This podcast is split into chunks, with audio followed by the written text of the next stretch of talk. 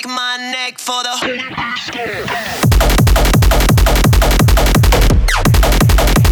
Holy bass.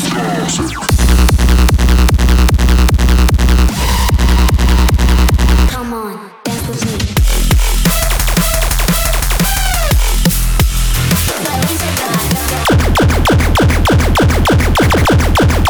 Oh my god.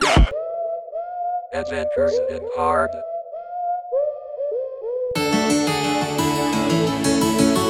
Hello and welcome to the first of a bonus series I'm calling the Letter Series of the Adventures in Hard podcast. So, to summarise, this series is either the mixes that don't quite make the cut or don't fit in with the format of the main show, and this is an episode that didn't quite make the cut. This episode was the original 4 1, but didn't feature enough of the music closer to the episode's release date and didn't have enough of the genre diversity that I wanted for World 4. But I still think that the episode turned out well, so I saved it. I started with this banger from S2I8 Jump Over the Future from the Beyond Core Evangelics 2 album by Megarex.